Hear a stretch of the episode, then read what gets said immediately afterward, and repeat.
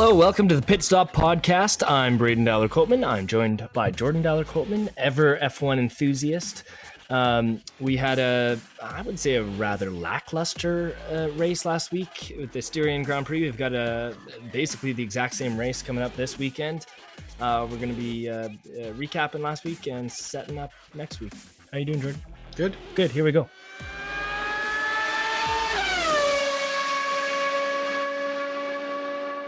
Okay, so we had a pretty boring race, I would say, only in so much that not a lot of change happened. We had some nice kind of uh, battles in the middle there between Lando Norris, Sergio Perez. Um, you know, Yuki Tsunoda got uh, got into the top ten there.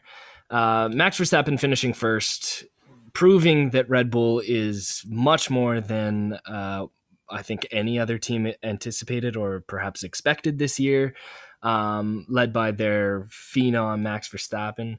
Lewis Hamilton, Bottas, and the Mercedes vehicles finished second and third. Um, Jordan, what, what are your thoughts? Obviously, I've mentioned I thought it was rather boring. What did you think of the uh, the Styrian Grand Prix last weekend? Yeah, I mean it it wasn't a there wasn't a lot of drama. It wasn't like we've seen a couple races where you know right near the end there's there's a mad scramble to the finish. We knew who was going to win pretty much right from the get-go you know right from pole.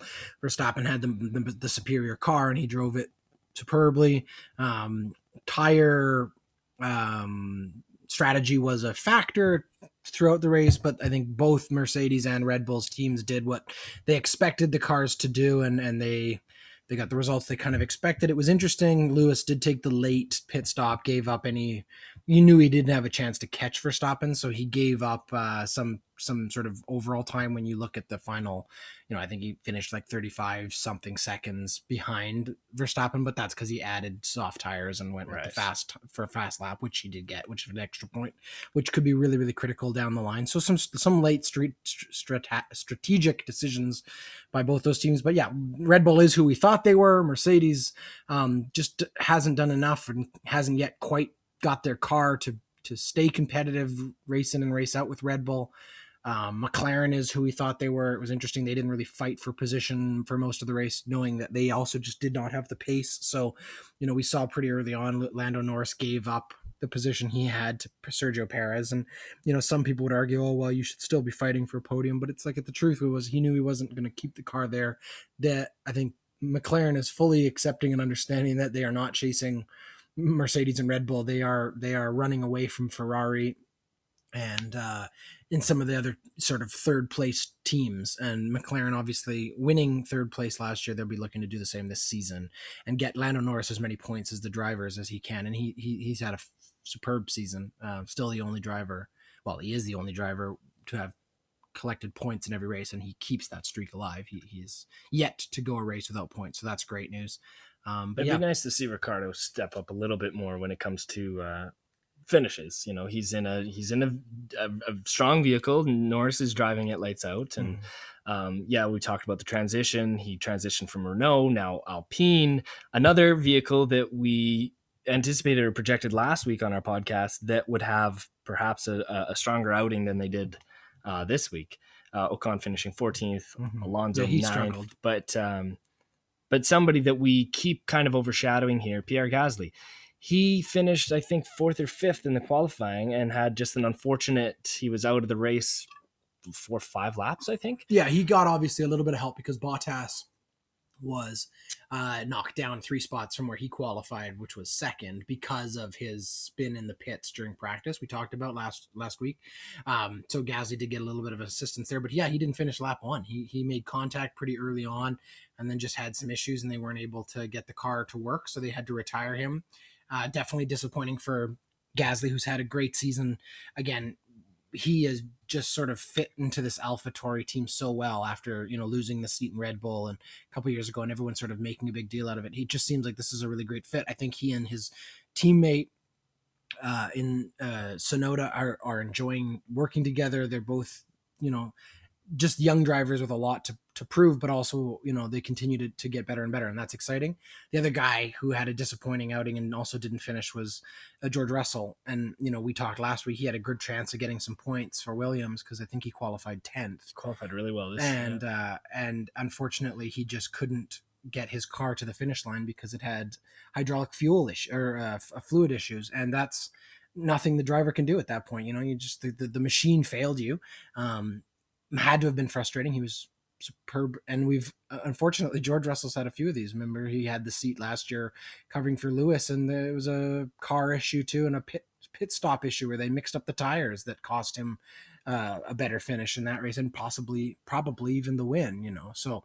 Um, so, so they, yeah, I mean, bad luck for Russell. These guys have been racing for years, like since they were kids, right? So Yeah. I, I'm curious what is more frustrating having uh, not finishing where you perhaps expect to finish on the uh, in the race or having a, a vehicle malfunction or having a, a, an issue you know an issue come up that you, you just can't you just can't control uh, Well, I think for the drivers, it's probably more frustrating when the car fails you because that's out of your hands. You know, when you or even a pit stop that just goes poorly because you you you have nothing. There's nothing you could do. You could be driving the perfect race. Your lines are great. You know, your tire management is perfect. Everything's going superbly, and then in a split second, it's gone for whatever reason.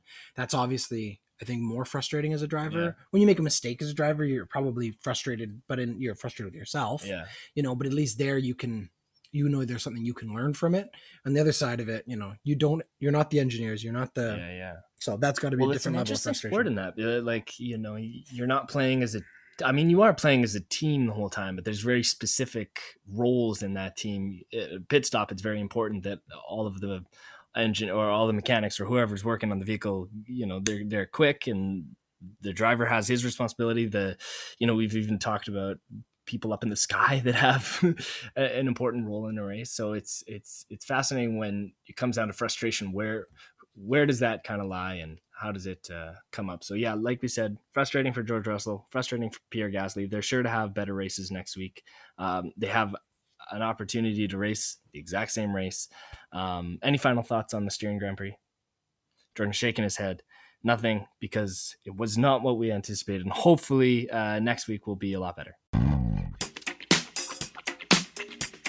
Do you or someone you know own a small business? Are you looking to grow or to reach new customers? Hey, why not let us help? Hattrick is looking for unique brands, businesses, and products to advertise on our show. You can find out how we can help spread the word about your business by contacting us on Facebook, Instagram, or Twitter. All right, we've got the exact same race coming up this weekend. Uh, It's at the Red Bull Ring. It's not the uh, Styrian Grand Prix, but it is the Austrian Grand Prix. 7 a.m., July 4th. Um, we looked into whether or not maybe they would turn the track around and go counterclockwise, but it appears, uh, if I'm not mistaken, that it's the exact same race. Uh, perhaps weather will be different. Perhaps um, uh, uh, qualifying will be different. Um, one thing to note quickly, and I'm going to read this because I'm not too sure what all of this means, but in an interesting move, Pirelli has nominated different tire combinations uh, for the Styrian and Austrian Grand Prix, despite the races being held on the same track and just a week apart. Uh, so for this uh, uh, week, uh, for this race upcoming at the Austrian Grand Prix, the P0 White Hard will be the C3, the P0 Yellow Medium, the C4, and the P0 Red Soft, the C5. So I'll leave that to tire enthusiasts to figure out what that really means. Um, beyond those changes, um, Jordan, what other storylines are going into the weekend? Uh, what should we expect at the Austrian Grand Prix? I think we should expect Mercedes to come back swinging. I think uh, we have often seen in the past that Mercedes has sometimes taken punches, has sometimes taken, you know, a knockdown in one of these kind of races where they lose badly, and they more often than not have been able to bounce back. That's what has found them so much success in the last seven years, and that's obviously become Lewis's bread and butter. He has a bad race. He usually doesn't have too many of them in a row. I would argue last race wasn't a bad race for Lewis Hamilton. I think he did everything he could with the machine underneath him. It's now time for the team to make some upgrades. There was a lot of question marks around what Mercedes' strategy was this season as far as car upgrades. It sounds like now that they know they're in a real a real fight to the finish here for championship. Um, that they're going to start making some of those upgrades. We don't know exactly what that means and in which races we're going to start to see them. It's difficult when you only have a one week interval, and in this case, you've had three. This will be the third race in in three weeks, so very little time to be working on the car in between. But the one advantage I would argue between last week and this week, as opposed to last week and the previous week before that, there's no travel. You're in the same place. You're in the same space. The conditions are all the same. You can If you if you stay in between, the drivers have probably taken a little. yeah, but the cars aren't so- traveling anywhere. Yeah. The the circus that follows these teams around is sitting pat in in Austria. You're in the same garage for a week. You can work on your car. You can make adjustments, change your, you know, whatever package they're going to work on. And Mercedes is certainly not going to just roll over and hand the season to Verstappen and to Red Bull. That's the last thing that they want to do. Um, the other thing I will say, however, is that this is a very, very good opportunity for Red Bull to take a you know decisive lead uh, in the season. Um, from their perspective, it would be three wins in a row. That would be huge if Verstappen can win. They, they they'd get an unbelievable uh, opportunity for Red Bull. You know, he didn't win.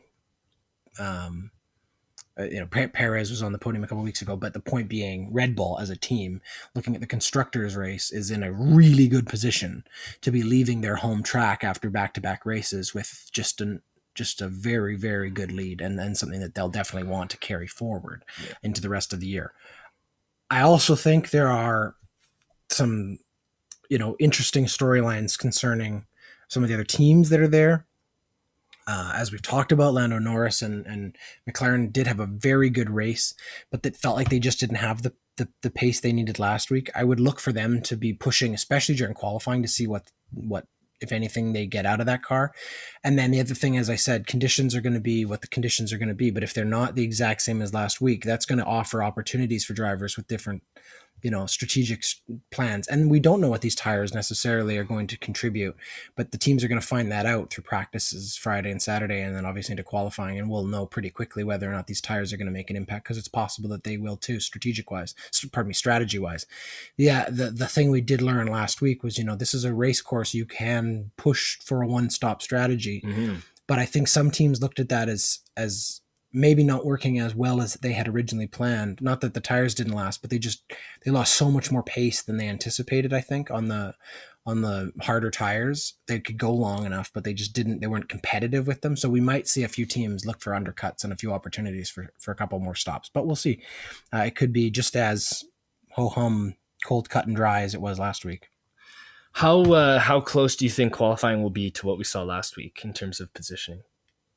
Again, lots of factors. Um, the teams that do well at these tracks seem to do well at these tracks. Mercedes is going to qualify well.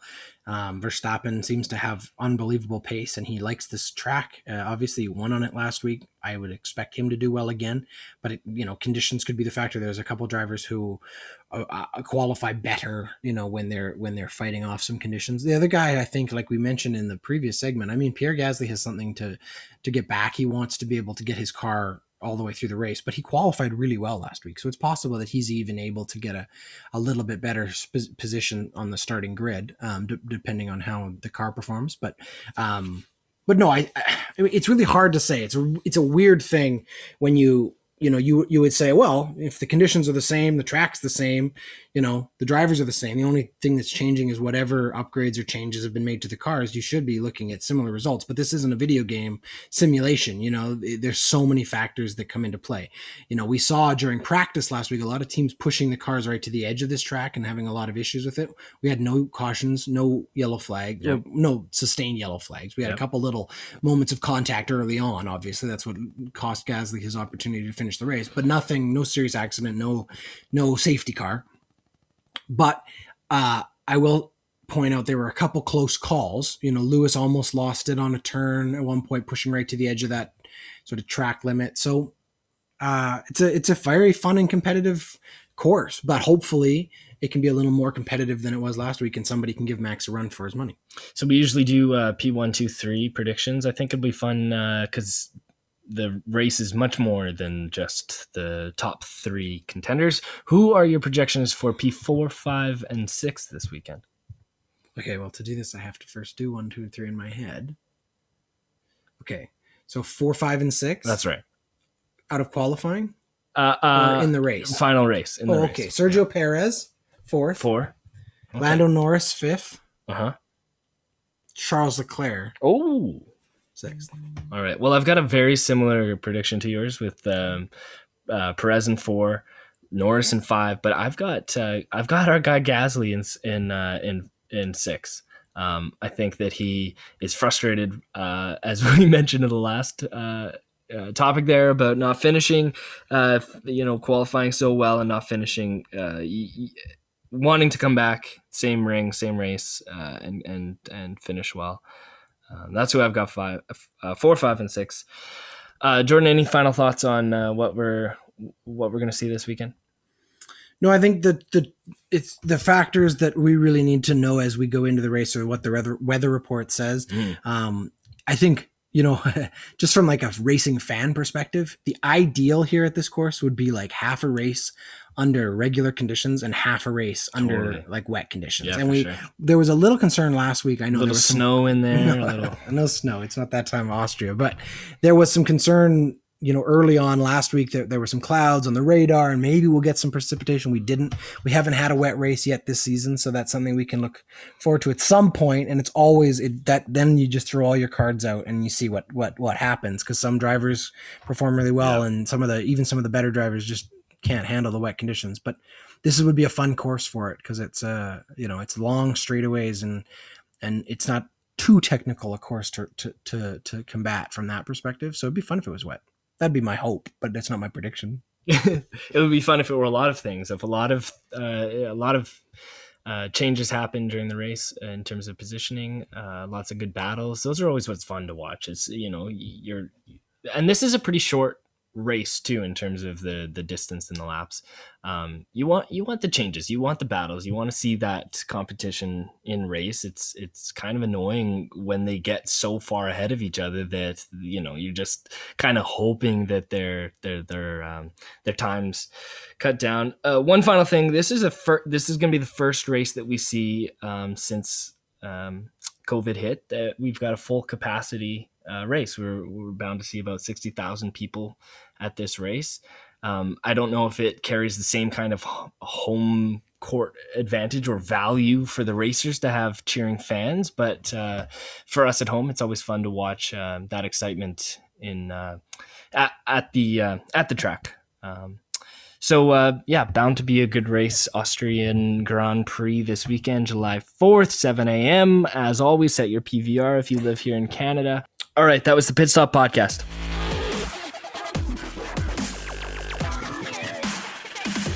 The Pit Stop Podcast is presented by Hattrick Sports and is a member of the Ordinary Podcasting Network. The show is produced by Jordan and Braden Dollar Coltman each week, but mainly Jordan. And you can follow us on Facebook, Instagram, and Twitter. Thanks for listening.